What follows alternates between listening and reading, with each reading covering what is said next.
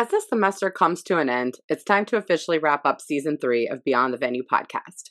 I've been super busy working on my PhD application, as well as teaching and taking classes. It's been a really stressful semester, but I know it's working towards something good.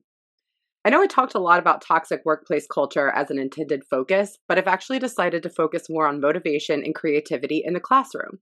I actually pulled a few ideas from this past season for my PhD application.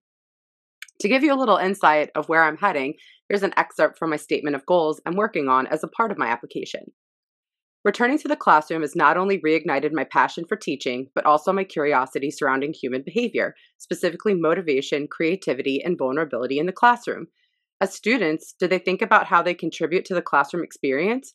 What factors contribute to them showing up as their authentic selves? What are the internal and external motivational factors that drive them? Are there systemic barriers in place that prevent them from achieving their goals? As professors, how can we be of service to our students? How do we promote the classroom as a psychologically safe space, or better yet, a brave space? How can we ensure we are showing up with vulnerability to model that behavior for our students? How can the idea of hospitality in the classroom improve learning? I imagine that most of these questions sparked by my curiosity have already been researched, but I would like to be a part of that conversation. A PhD in education would fully develop me as a scholar, giving me a chance to learn and understand theories and strategies already in place and then find the gaps, asking what we as teachers can be doing to improve the learning experience and ultimately motivate our students. I want to thank each and every one of my guests that I've had over this past season. I know it was a little bit unorthodox and a little bit of a different format, uh, incorporating the clips from my students from last semester's leadership class. But I really enjoyed the conversations that we had, and I loved being able to share the ideas from my students with my guests. So, first off, Liz, thank you so much um, for being a mentor to me over the years. And now I still have my little MG for president. Um, little little handwritten note that you gave me so who knows maybe one day president of a university we'll see where this world takes us sarah zero i know that our episode was basically my love letter to wellstruck but um, I I can't highlight enough how important being a part of the Wellstruck community has been for me. It was an integral part of my mental health and well being during the pandemic.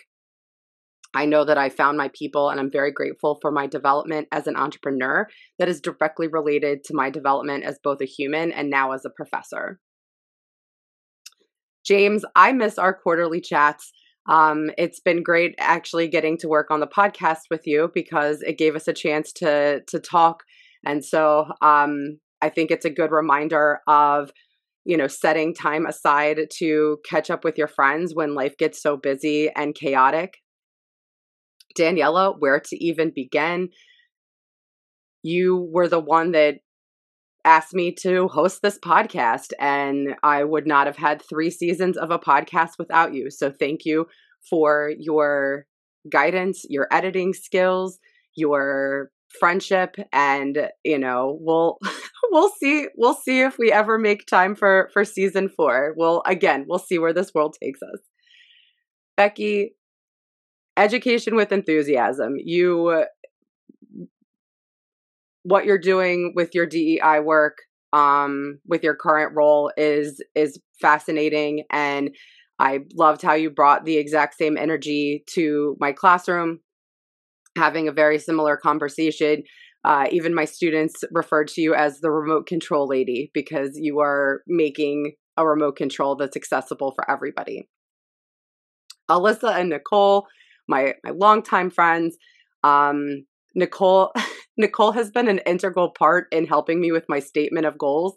Um, you know, she has an admissions background, so a part of her formal training, as we talked about in our episode.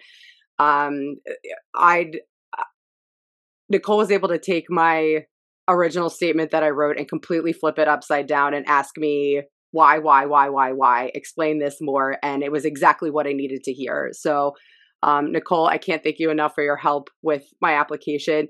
Um, and then with Alyssa, uh, your help during our podcast recording talking about you know asynchronous learning and meeting that that was super helpful of giving me a framework for how i was going to teach eh, you know asynchronously when I wasn't really sure how to approach that for my team processes class.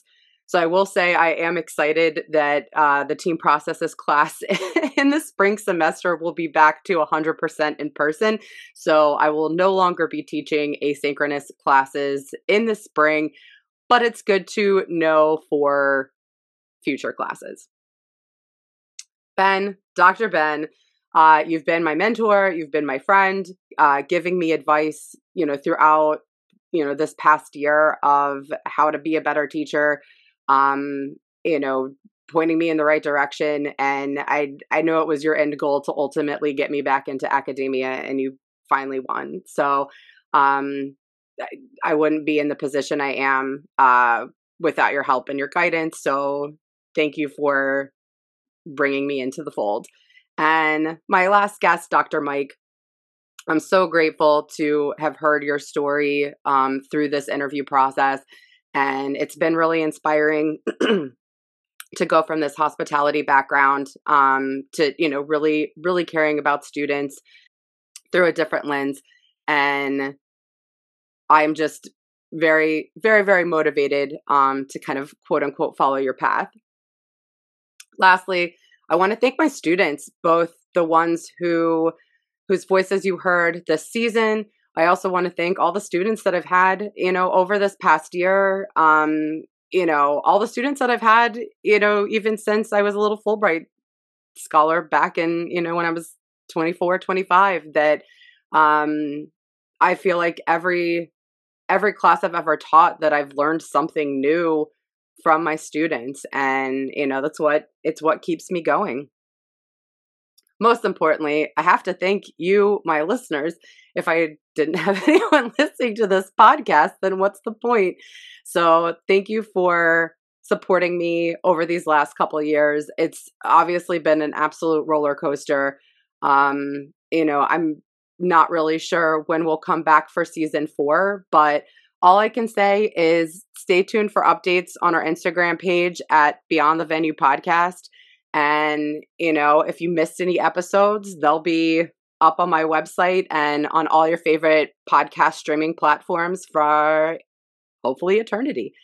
Um, thanks again. Class dismissed.